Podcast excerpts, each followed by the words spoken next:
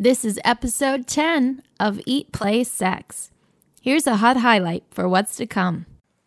Absolutely. Um, that's something that a lot of, of, men will do if they have issues with uh, keeping an erection. They'll focus on their partner, and in that case, the pressure leaves from them and all the focus on them to keep that erection because, you know, we don't think about how much pressure it is to have, you know, a, a body organ that's so visibly aroused or not aroused. As women, it's not as it's not as out there as it hmm. is for a guy. So a lot of men uh, find it helpful to focus on their partner and perform oral sex to get that attention off of them as they're feeling trying to feel more comfortable and back in their body. Uh. This podcast is for mature audiences 18 and over and for entertainment purposes only. Please contact your healthcare provider before pursuing any of our topics discussed. You're listening to Eat, Play, Sex with your Queens of Climax, Dr. Kat and Di, the place to get play, sex, and nutrition talk straight to your ears. Side effects of this podcast may include more lovemaking, hormone harmony, spontaneous sex, exceptional orgasms, less sugar cravings, and more sex cravings. In rare cases, listeners experience a strong desire to try new sexual positions and lube with organic edibles. If you experience moods happier than usual, contact your Facebook friends immediately. Diane, your hair is the brightest pink I've ever seen in my life, I'm pretty sure. Yeah. You look, I, I don't know if it's a mermaid or if it's a goth mermaid or if you're like a cotton candy turned. I don't. I don't even know. Don't be fooled. I had a stomach ache and I just rolled around in some Pepto Bismol. I no, I didn't. No, I didn't. It's magical. I um yeah, it's fun. It's it's it's a bright pink. It's like a magenta, and I didn't even know what was going on. Identity crisis? I, yeah, a identity crisis. part of me died, and another part of me woke up. You know, it's amazing how we can go into this. Like when we experience a lot of stress, we were like, "I want to change something, yeah. something drastic. I need need change my whole house, change my address, change my hair, change my." Get a boob job maybe. I don't know. I gotta change my zip code. Yeah i know. It's it's like someone said this a long time ago and it really hit me because i'm a world traveler. I've traveled to like 21 different countries and damn girl. Yeah blackjack. And um and part of me whenever i feel stressed just wants to flee the country. I'm like oh yeah well i'm leaving. It kind of goes back to when i was 15 and my mom was like diane you can't wear that. You look, look like a slut. And then Whoa. i'd be like what? And then i'd run away because You'd I felt away. yeah, I'd run? run? away. I don't know. I just ran. Huh. I just go run and run down the street, and there was no cell phones back then, so yeah. I just run to a payphone and call my friend, "Come pick me up." So yeah, wow, that's really powerful. Yeah, it's amazing the messages that we hear from not only our family but our friends and from society that that that stick with us. Yeah, yeah. So I I don't think I was running from something with this hair. I think I was running to something, and I think that to something is running to the real self, like who wow. I really am, and not being ashamed of it anymore, and not covering it up with like you know the, the streaks of color that i think that is acceptable i just went you know this is me i like pink i think it's fun I, am kind of reverbing back to like what Dr. Nami and, and and you and I were talking about before the show is like getting back to kind of parts of who we really are, the playfulness that who mm. we were in, in, high school before we started caring more about what people thought. You know, actually, I felt like in high school I cared more about what people thought. That's what I mean. Before, well, okay, 14 ish, I think, is when I started caring ah. more. Like 13, before the bullying began of, you know, you're flat chested or whatever. Yeah, it's powerful to think about all the things that we've experienced when we were younger and how it imprints on our brain to influence how we behave in this world. Mm. Until we decide that that's just a story and I don't want it to be running my life and my behaviors and my feelings and my thoughts. Boom, just nailed it. So that's what we're going to talk about today in the show and more is that there's a lot of these things, there's a lot of insecurities within us that hold us back from our true self in life, at work, in friendships, in the bedroom. There's so many stories that we've owned about ourselves, and maybe in a moment in time, like maybe maybe just a minute of bullying or maybe a minute of a family crisis that we just make up about ourselves and we carry with us forever. Like it's this like heavy 80 pound chair behind us. So we don't want to feel like you guys are carrying around a coffin behind you anymore. That you're feeling like parts of you are, you know. dead. We want you to feel like the parts of you who are really your true self come alive. And before we even get into the show and introduce our amazing guest today, I just I wanted to take the time, you guys, to listen to to thank you guys for listening to our show and for leaving reviews on iTunes and telling your friends and your lovers and and for trying a lot of the suggestions that we recommend on the blog and that we're hearing really amazing feedback on you guys trying like the love tonics and the and, and the hormone harmonizers that we're talking about on our on our show. We, we hear you. We hear you're getting greater confidence and energy and sex drive and and that is what we're here for. That's our goal. Our goal is to get you to eat play and sex better so you can improve your sex life and life just all around. So kat anything you want to say on top of that? Mm, Meow. she seconds that motion. So yeah, guys, um, thank you guys so much. We're getting a lot of private, you know, messages, which is okay because sometimes these topics are not things that we're comfortable talking about because we're not talked about. Doctors don't talk about this stuff with us. Um, sex educators are not uh, involved at high schools. Our parents don't know a lot of sometimes of what, what we're doing, and and it's there's a lot of discomfort around it. So we're gonna take a lot of the shame away from you guys today.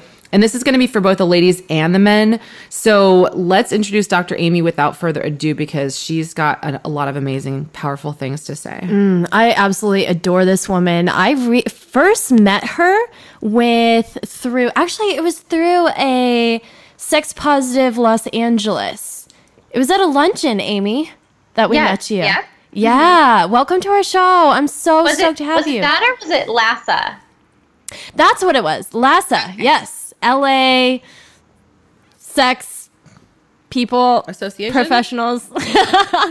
Lots of sexy people. That's what it was.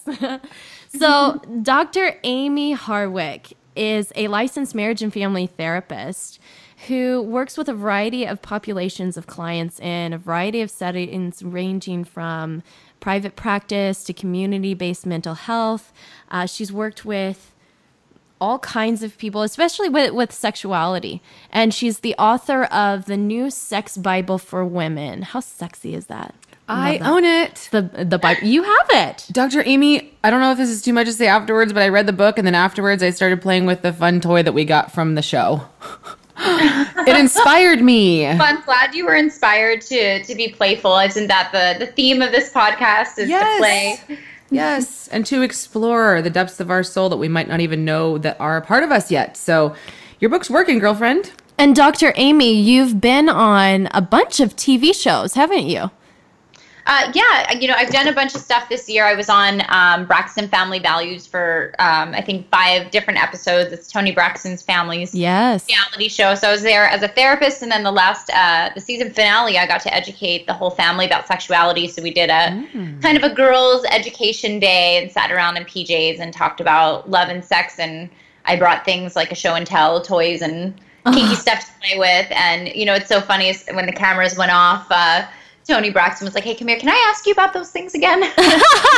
and then the, her mother was there, and I think she maybe is in her 70s or 80s, and she said, "Hey, Amy, can you come here? Can, can you tell me what you were talking about again?" Oh, I love that so much. So it was it was a really cool experience to be able to, to do that and and have that forum of available to me. And I I've done um, MTV True Life. I did a docu series with them um, on body positivity Ah. that should be out this year. Um, that I was really excited to work on as well. Such an important message to get out there to both our men and our women.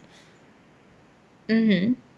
Yeah, but that's such an important message for men and women. I think that men are underestimated what they experience as far as um, uh, body image, body positivity, acceptance. Um, Yeah. And how that impacts not only uh, us in our daily lives, but also in the bedroom and, and with our partners and our comfort in our skin. Absolutely. I think that with women, we, we do have a lot more resources. It's a topic that we talk about. It's on magazine covers. It's the topic of TV shows. Of course, the clients I worked with were, were women on the MTV True Life um, episode that's going to come out this year. But we don't see a lot of that with men, and with women being typically a lot more social and reaching out for social support than men. When men feel this way, what do they do? So I think that that's something that, that some light should be shed on to give empathy to, to men that struggle with those things as well. Ah, I love that. Very, very important. Well, welcome to the show, Dr. Amy. Thank you. I'm so excited to, talk to you guys. yeah. We always start our show asking our guest one of two questions. So you have the power to choose which one you want to answer. Power. power. Uh, question number one What is your most embarrassing sex moment? And question number two What was one crazy diet or nutrition thing that you tried for the sake of your sex, health, or body? Well, I'm going to plead the fifth on the first one, even though I, I probably have a ton of uh, of uh, stories for you guys, but I'm going to keep that to myself. Maybe your next book.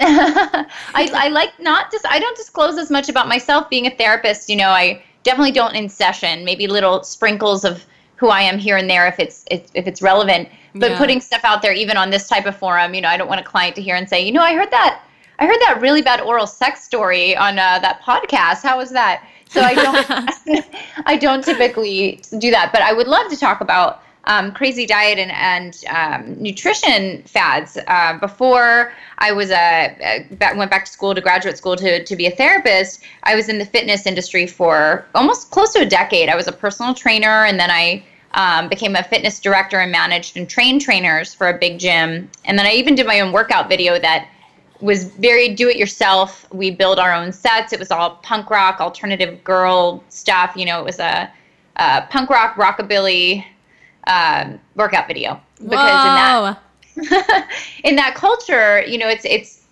you know, curves are definitely celebrated, but it, exercise, health, and nutrition typically aren't a conversation. And I wanted to make it part of the conversation because you know, there's no culture, subculture, or counterculture that there's a benefit of being unhealthy. Right. So um, so I did that. Of course, you know, I don't know how many we sold, a hundred or something, maybe if we were lucky. Uh, uh-huh. But it was a really rewarding process. So through being in that industry, I learned and emphasized to others how fad diets are typically the worst thing you can do because any type of extreme change or any black and white thinking with anything is is unhealthy. So I typically try to stay as balanced as possible but I do include my most favorite food group, which is ice cream on a regular basis. Yes, mm-hmm. yes, queen. That's I might be on favorite. an ice cream diet, but you know, in moderation, small portions, and being mindful about it, it's it's fine. If there was an ice cream cleanse, I would be on it. Oh, I think you know what? I, I take that back. I'm on a fa- I'm on a extreme diet. I'm on an ice cream cleanse. That's. uh, I can't hear anything. I can't hear. I'm just kidding. No, I I typically will have like an ice cream or frozen yogurt, but like one scoop, maybe once every week or so, and you know I really enjoy that small little bit of it, and I think that that's that's that's the worst I'm doing. I'm I'm sober. I don't drink, so I feel like the calories that I would be taking in with wine and champagne. Uh, are now substituted with ice cream. So yeah, and Good you're, call. And you're giving yourself permission to be in pleasure and enjoy.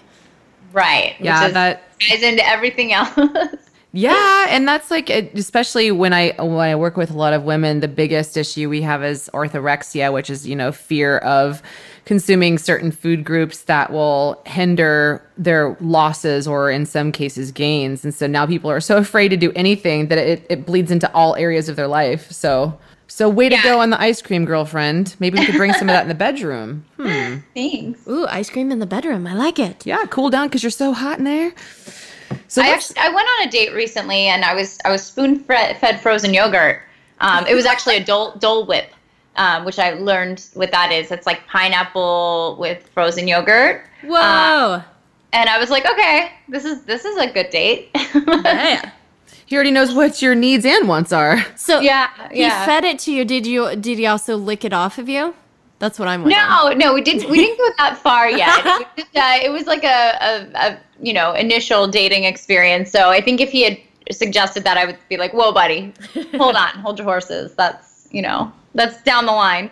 But it was uh, it was it, like it was done very sweet and gentlemanly, and, and you know I thought that was nice. So um, I think sharing sharing food I think is so romantic and so bonding for couples. It's something I enjoy to do with with you know partners when I'm dating somebody or even with friends, like ordering different entrees and sharing things. And um, I think that's such a bonding experience. So. Bonding, oxytocin through ice cream. The next book by Dr. Amy Harwick. Speaking of book, okay, so I got your book last night and started doing some reading. And the, you're the author of the New Sex Bible for Women, which came out in 2014. Um, mm-hmm. Really great reviews on Amazon, uh, really great pictures, and for me, really great information because the first thing I want to know about this, Dr. Amy, and, and, let's just just dive right in, is do it when when people come out with a masterpiece like like like your book.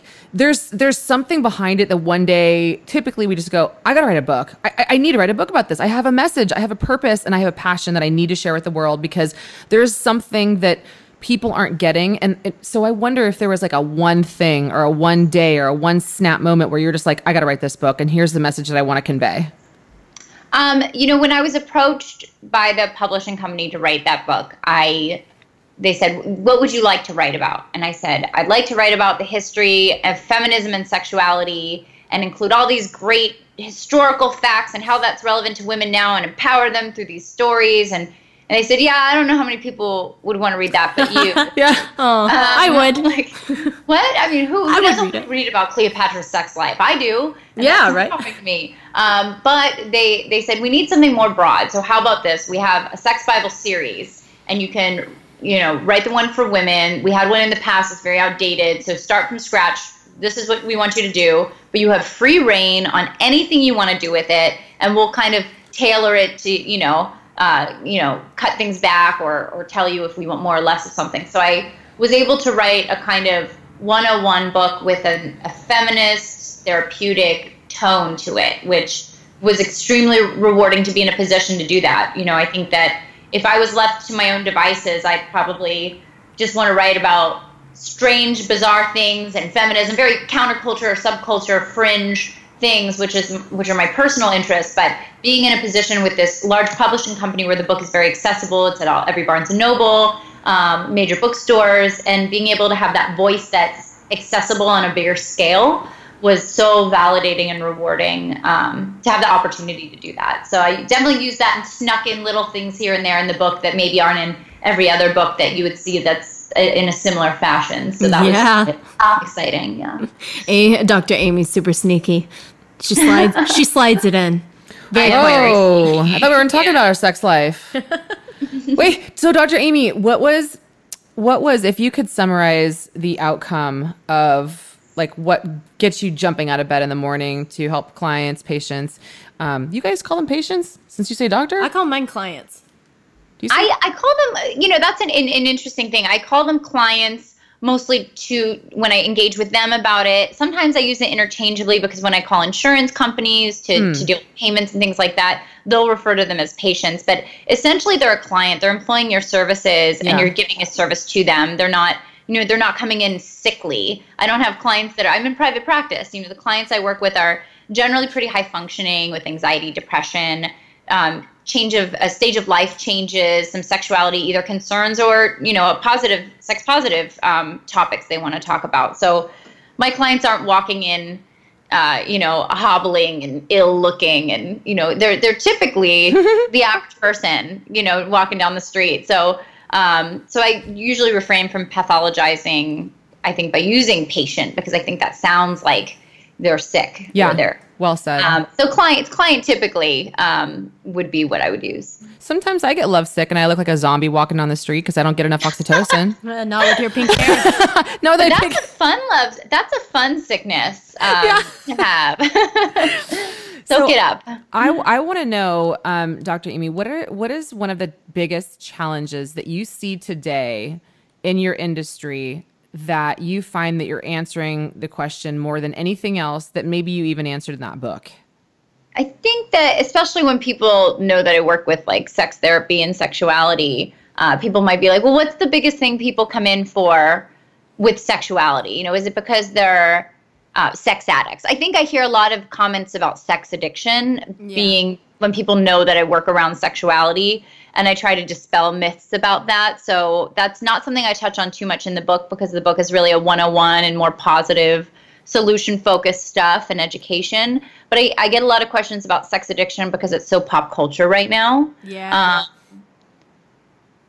so I, uh, I I usually dispel that by talking about compulsive behavior and that it's not something that's really diagnosable and we have to be really careful how we label people with those types of behaviors because it's so common on TV that we hear and see this and um, so I kind of dispel that and normalize some some compulsive behaviors as compulsive and not addictions necessarily when we're talking about them and not in a therapeutic setting. Mm-hmm. So that's what that's what I think I hear most when, when I tell people what I do. There's a very uh, positive spin that you put on sexuality. It sounds like you expand people's ideas, giving them permission to to be sexual. Right, and that's that's what the book is. It's normalizing um, sexuality. So it's permission to be sexual, permission to be yourself, as long as you don't hurt somebody else. Um, I uh, I have a uh, there's a phrase that's used a lot in the kink community, which is safe, sane, and consensual, and I like to use that a lot just in normal practices with people. You know, if what you're doing is safe and it's of a sane mind and you're consenting with other adults, it's fine. It's okay to do it. Um, so it's giving that permission to people for them to be themselves, whether that's something um, as as major as you know going to a lifestyle party or or trying out a whole new lifestyle behavior, or it's something as minor as experimenting with with self love and, and touch and masturbation. Um, so it's just permission, permission giving, and normalizing. Hmm. I like the normalizing part. I mean, I like being weird, but I also like the fact that um, that sex is, should just be like brushing your teeth. It shouldn't be this thing. And and I've I've heard a lot of shame since I was a kid too about the the concept and the, and those kinds of um, traditions and values get passed down uh, and to the next generation. So, I, you know, I believe that in genetics now, there's a really cool study. I don't know if you guys have heard about this, but it's a it's a new field of science, and that is that our trauma gets stored in our DNA cellularly from stories of our ancestors, and those just keep getting passed down. So, you know, we could take a lot of supplements and do a lot of like talk therapy, but until we actually get to the root of all of that, we can actually inherit the the shame wounds of our ancestors, and and it could be from anything. So, um, I wanted to ask you the question too about that, you know, around that. If someone is carrying some shame or a story potentially, one of the things that I hear a lot in my practice, Dr. Amy, is, and this is so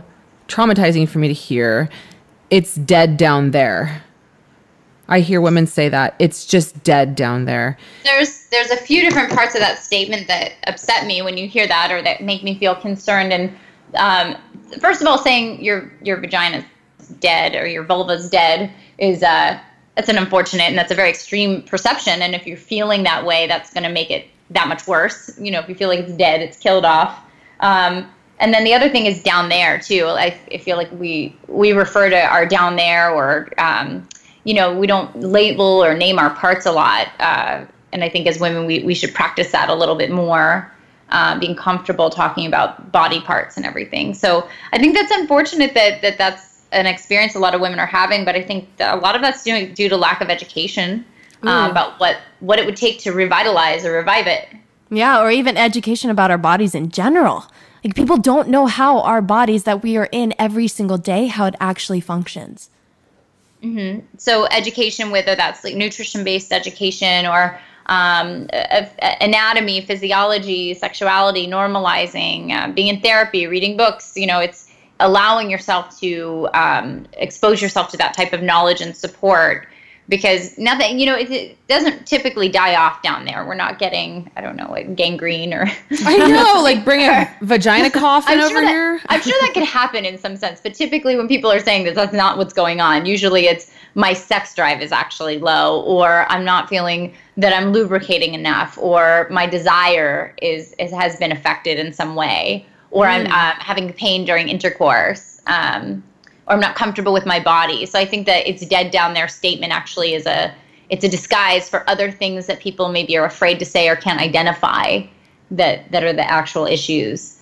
Wow, yes. And when we know how our body functions, we can better tend to it. And I the thing that comes to my mind is foreplay and how many people cut foreplay from their sexual play because they th- want to get straight to the orgasm or they want to get straight to the main event or the, the climax, but they forget that the whole thing is sexual or, you know, is play. It's all the same event. I mean, even con- even concerts. Like I went to watch. Oh, I went to watch Snoop Dogg this weekend in you Palm Springs. I forgot to tell you guys.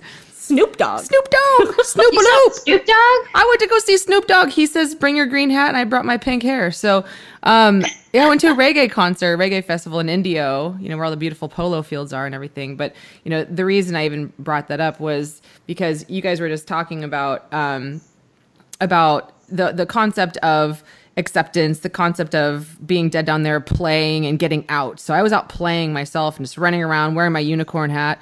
Um, but foreplay, foreplay. Every concert, even before Snoop was on, there was three headliners. Yeah. So there's there's foreplay at concerts before the headliner goes on. so you're getting warmed up. you're getting warmed up. You're playing, Yeah, you're playing. You're getting excited about the headliner. or you can be bored, Yeah. show up late, and then be not matching or congruent with everybody else Yeah. who's raging and having a great time. but vibe. you are just sitting there being a party pooper, Yeah. not in it. Yeah. Nothing. No no drinks, no nothing. There's just, just there's no there's no settling into the moment. And so I think that we don't realize that everything most things in life have a warm up. Even before you warm up for a soccer game or, or whatever sporting event, you're warming up. So can we please talk about the sexual warm up? As in, like maybe, you know, some of the things you were talking about in the book, Dr. Amy, I thought was really cool. Like, you know, ta- let- can we talk about nipples? Can we talk about the nipple, you know, connection to the vagina and and how those two have a freeway connection to each other? And maybe men don't even realize. I mean, everybody loves boobs, but like, what can they? can- What can we do with these beautiful things that? And here I said things. What should I call them? Boobies. Breasts, uh, Breasts. you want to nipple, or call them. nipples. Uh, Oh, I need to. I need to work on that. What So- do you want to call them that empowers you? Yeah. I, have I to think, that's something that. for everyone to think about. Like, what Yeah. empowers you with? I, I, you know, again, I feel like I keep dropping this. I'm recently back on the in, in the dating situation, and situation. and it's uh, uh, it's it's interesting because you know you when you first meet someone new, you want to think about what what language do they use, what language do you use, what's go, you know do you talk about language before you say it? Um, I'm very clinical all the time, and that sometimes is off-putting to people that I'll use clinical terms for body parts rather than like you know I don't know how how vulgar I can get on this podcast, but You can get um, pretty vulgar. okay, instead of saying like, you know, pussy and dick and you know words like that, you know, I'll I'll Yeah. say vagina and penis and Yeah. you know, uh, then I feel like I'm a, a teacher, I'm in therapist mode, but, but that's how I communicate. That's how I communicate. Uh-huh, it's authentic to you. people- yeah, for some people that's odd. For me, it's not. But everybody has their own way of addressing that. But you have to figure out what works for you. So to help people understand the importance of foreplay, and I love this connection between the nipples and the and the vagina. Can you talk to us more about that?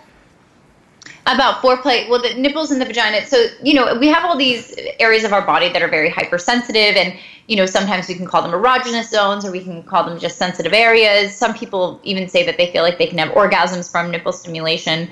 Um, but all parts of the body are sensitive areas that should be paid attention to and all of that leads to further lubrication and arousal in the genitals. So um, having touch and having stimulation especially in the nipples or other sensitive areas will help lead into that foreplay um, period, which will which will help the uh, total arousal. so you just put some ice cream on there? Is that is that You that know, hey, I, that sounds like a great idea. No, I don't know if I'd want that actually. That sounds really That's cold. sticky and Yeah. um, Sticky. Unless you're into that.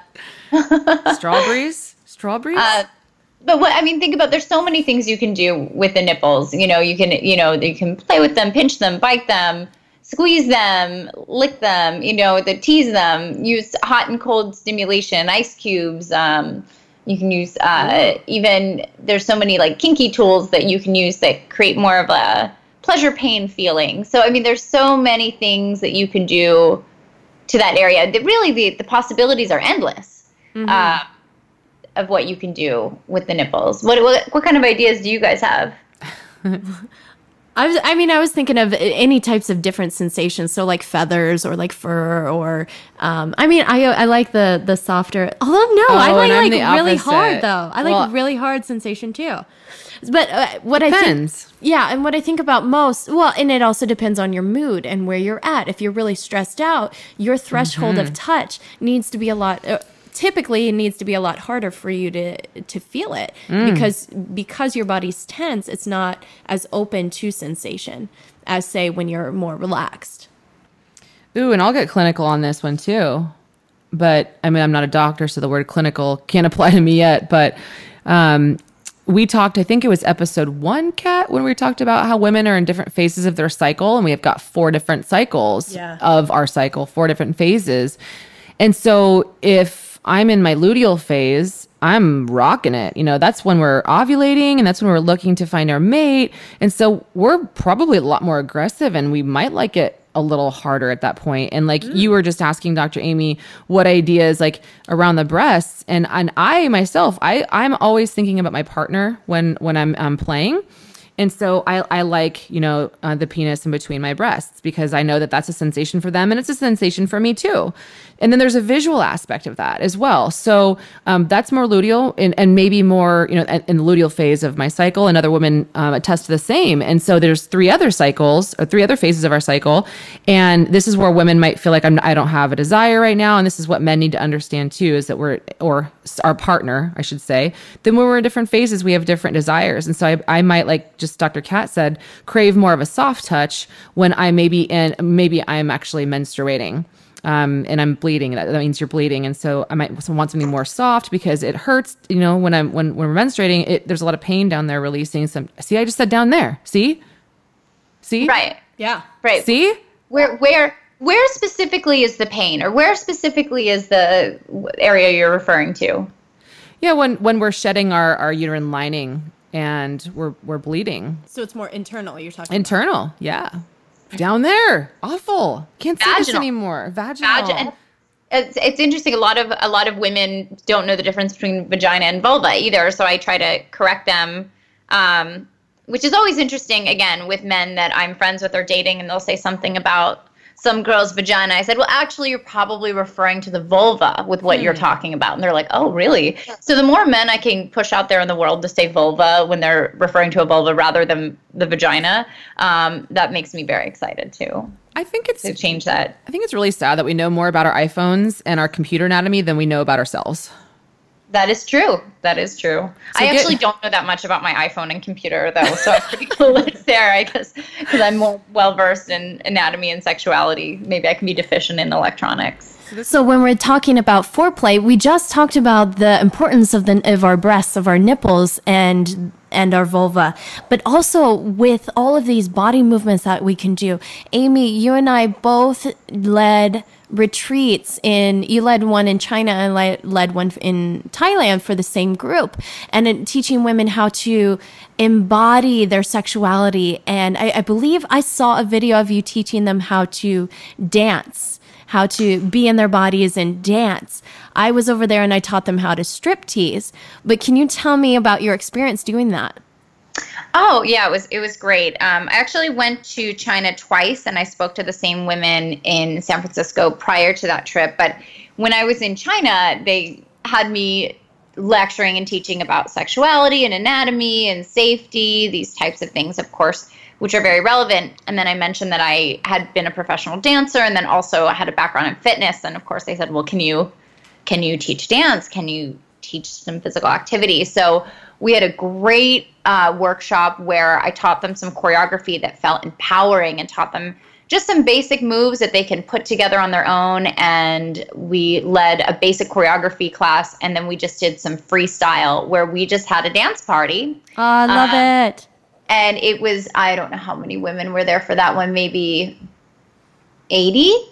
Wow, that's such a big dance party. it was huge. It was a big dance party, and we played just female vocal music only. Of course, I picked like rock, rock and roll stuff. So there's a, a singer named Dorothy that I really like uh, out right now, kind of like a Black Keys style, but a female singer, kind of Yes. and, and uh, Joan Jett, and just like really strong, empowered, female-driven music. And we were all wearing like little booty shorts, sweat shorts, and comfy clothes, and tank tops, no shoes, and crawling on the ground, flipping hair around, kind Yes. of burlesque cardio, I would say. And Whoa. they just had so much fun. And later in the evening, we had a lingerie dance party. So I don't know what other academic trip I would be on where there would be a lingerie dance party at night, and we'd put the lights low. We had candles lit.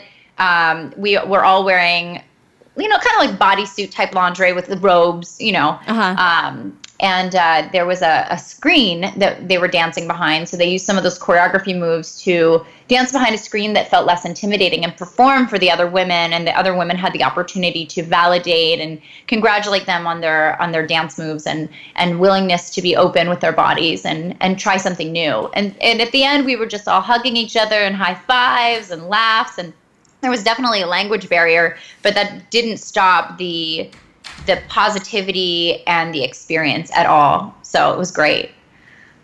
That sounds like something that I went to on Friday night. I went to a burlesque show and they were doing the pole pole dancing there and they were smiling the whole time and they were pin-up girls. It's one of my friends' friends that choreographs it and it was super fun and everybody in the in the audience looked like they were having a good time, including the women. And it's like you see that you see the look in the women's eyes and they're like yeah, that's. I wish I had the courage to do that. You like you can just feel that in the in the room. Hmm. Yeah, it's it's so empowering. What what show did you go to? What was it? Oh, I can't remember the name of it. It's a, it's a pinup. It's um pinup. Oh, I have to. I can't remember the name. Sorry. LA? It's Is it it's in it was in Long Beach. Oh. Yeah. I'm And her familiar name's with a lot of- Tanya. Lot of those. Yeah, I used to be Tanya? involved in that circle. I love them. Her name's Ah, Tanya. Of course you would.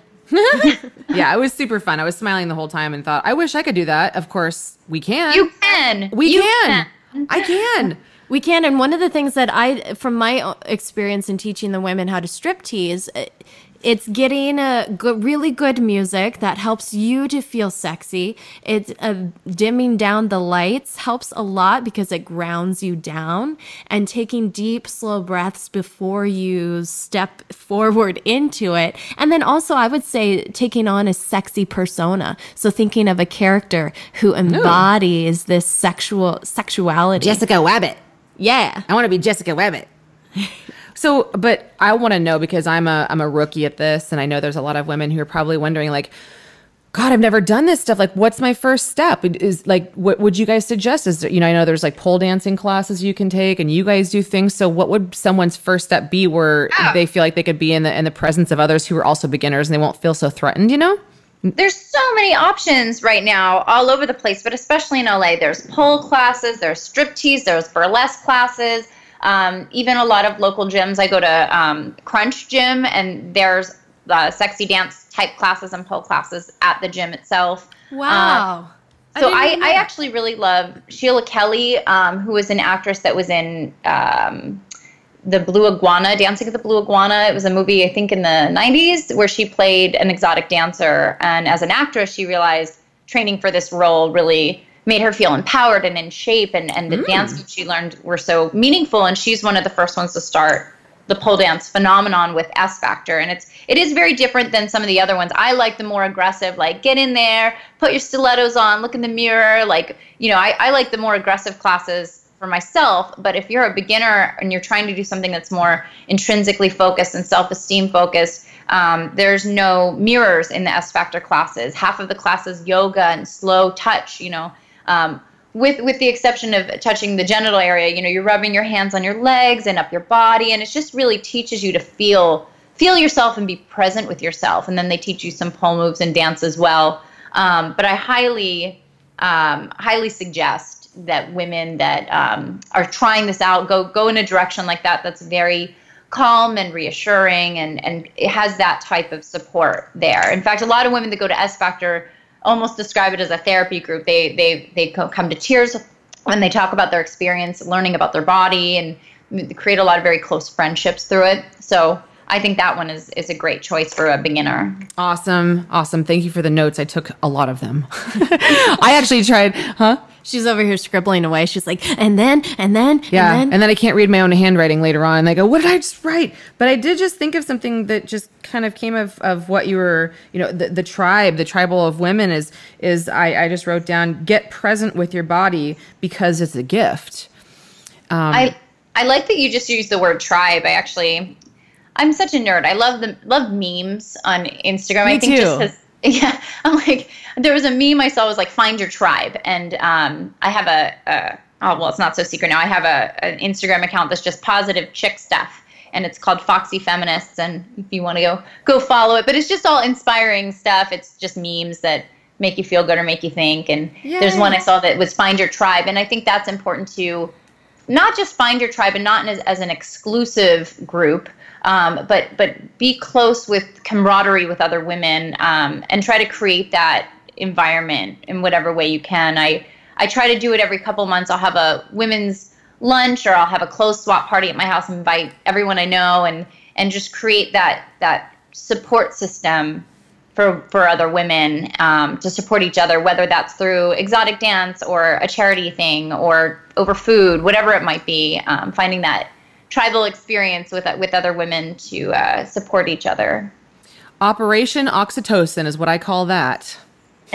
Connection, the love hormone. So um, Dr. Amy, I, I, wanted to also, you know, and perhaps this would be the third and final um, tip that we have for for people who are looking to spice up their sex life or their their connection to self, is you know what to to pony up on and piggyback on what we talked about earlier, which is it's dead down there. What I hear a lot of people say is that either from the male side or the female side is that when when she is feeling depleted quote unquote down there, which we need to rephrase.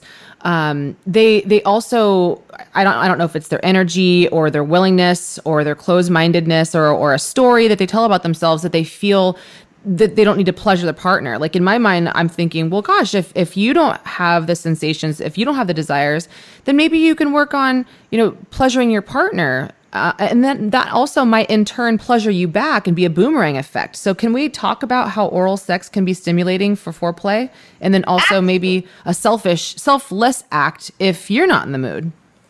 Absolutely. Um, that's something that a lot of, of, men will do if they have issues with uh, keeping an erection. They'll focus on their partner, and in that case, the pressure leaves from them and all the focus on them to keep that erection because, you know, we don't think about how much pressure it is to have you know a, a, body organ that's so visibly aroused or not aroused. As women it's not as it's not as out there as it hmm. is for a guy. So a lot of men uh, find it helpful to focus on their partner and perform oral sex to get that attention off of them as they're feeling trying to feel more comfortable and back in their body um, to get it get an erection. So whether it's a situation like that or or even going in either direction i think that pleasing your partner can definitely make you feel more sexual within yourself. It brings you back to the moment, brings you back into your body. And I think performing, um, performing, giving, servicing, whatever words we'd like to use, uh, oral sex or sexual behavior on others, um, you know, I think that's something you should do for you. I talk about that in my book, and um,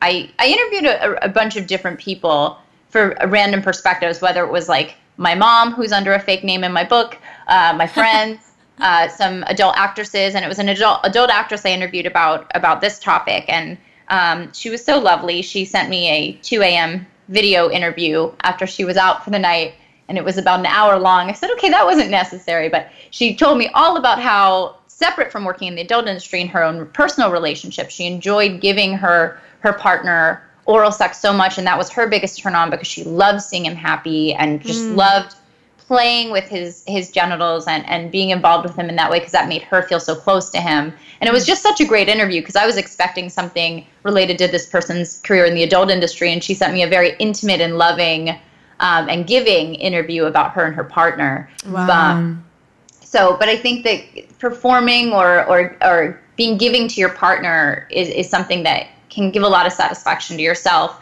And sometimes that can be selfish too in and of itself. You know so when we do good deeds or altruistic acts or even sexual acts to a partner that we love and care about essentially we're doing it because we feel good about it. So yeah we're helping them feel good but we also feel good about it. So instead of um, thinking about it like you're doing something for them it's you're doing something for you and for your relationship and for your interaction with your partner um, that ultimately feels good for you and your mouth hands body skin nerve endings um, and I think we should we should do those things for ourselves as well.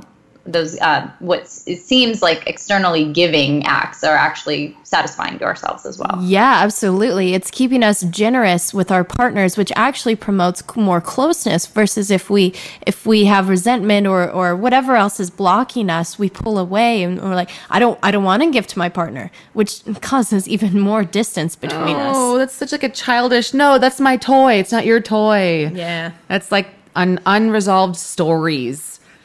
So there's a couple more that I wanted to talk about. So can we hang out for six more hours, Dr. Amy? Is that cool? well, I, I, as I told you guys before, I have a very um, strange task that I have to do. I have to, go, I have to go pick up a coffin now. I'm not afraid to it. I collect strange things, and I had an impulse buy, and now I have to return it to the store to sell on consignment because I just simply don't have room for this bizarre item I thought was a good buy. Um, so I, I do have to go run off and do. And, and do that. I think you should uh, use it as a coffee table, or maybe you should put a memory foam inside of it and just sleep in it. I'm sure you know, all of your dates would love it. Ooh, that's a good way to see if a man will accept you or not for who you are and your weirdness. Or you can just date people that also own coffins. Question number one in the dating profile: Do you dating currently own a coffin? Very small when you when you ask that question, but it's out there. I'm sure there's a dating app for it. I'm sure. Wait, did you uh, say coffee? Are you talking about star? Oh no, coffin. Okay, I, I thought I heard you wrong. Yeah. yeah. Your morning uh, coffin. Yeah, it's just you know, sometimes you just buy things when they seem like a good deal and you realize you don't have room for them. And sometimes those things might be a real coffin. So um, I have to go handle this impulse buy and return it to a store to sell on consignment for me because Sounds I simply don't have room for it. But it would be very expensive to fashion it into a coffee table or um, put the mattress. Coffins are not comfortable. You don't want to lay in it. You don't want to try to be intimate in it. It's Trust me, don't even try. She's it. already done it. She's already tried. already been there, done that. Um, so, so I do have to take care of that task for the day. So my day is con- uh, consumed with this amazing podcast, uh, uh, retrieving and and sending, putting my coffin in a, a safer place for it, and then I see clients this evening. So, so I will be fueling up with coffee to take the day on. But I'm so glad that I was able to talk to you guys. Awesome. There's there's two more, you guys, and I, I highly recommend that uh, Dr. Kat and I both recommend that you go check out Dr. Amy's uh, website, her book. We're going to put the links below because there's a couple more in there that are just so important. Like the, the the fourth one that I love about what she talks about in her book is that variety is the spice of life, and that applies to everything. I as I say in nutrition, your body's going to get used to the same things over and over, and then it's going to start needing something different. So, um, hashtag Beyond Missionary. She talks all about that in the book book and with pictures. So uh, if you're looking for some extra spices in your life, that is definitely a great resource, highly approved by Diane Kaiser and Dr. Kat Meyer. Yes, yes. And then the fifth one, communication, right? I know you talk a lot about that too. Is communication is very important. Communication is so. the key to anything because yeah. if you're not talking about what you want or what you like or what you don't like, you're you're not ever going to be happy because you won't be able to ask for it. So I think as as women too, we need to be assertive and ask for what we want and feel okay with that and not worry about coming across too forward or being the nice girl or being timid. It's okay to talk about the things that you want and ask about them and educate yourself about them and tell your partner, this is what I like, this is what I want you to do. Is that possible? Let's, you know, let's let's figure it out. You know, uh-huh. you know, Dr. Amy, it, I've always been a very direct person, and in the bedroom, when I say exactly what I like or how I like it, they are so appreciative. At first, when I started doing that, I thought, "Oh my gosh, they're going to think I'm too forward or pushy," and they're so grateful. So I'm glad that we talked about that as a closing final thought. Yeah, you're welcome. Thanks so much for having me on. I think that every little thing people can expose them to themselves to, like reading a book, listening to a podcast taking classes, workshops, even just body body knowledge and and uh, awareness, talking to girlfriends about about things. Every every little thing you do can get you that much closer to feeling more authentic and living a more fulfilling life, whether that's in your love life, in your sexual life, in your just everyday life. So um, definitely uh, reach out to, to every form of education and support that you you can, just to to live more authentically. Mm. Absolutely. And we want to thank all of you lovers who are listening in today with Dr. Amy Harwick, who is our amazing, sexy guest. Leave us a review on iTunes. We want to keep this your show. So let us know what you think and what you would like to see more of. Bye, lovers. In the meantime, stay sexy because sex, sex matters. matters. Thanks for tuning in, lovers. Don't forget to subscribe to our channel. You can find out more about our guests and topics from our show by checking out katmeyer.com or dianekaiser.com. Until next time, don't forget to nourish your sex life.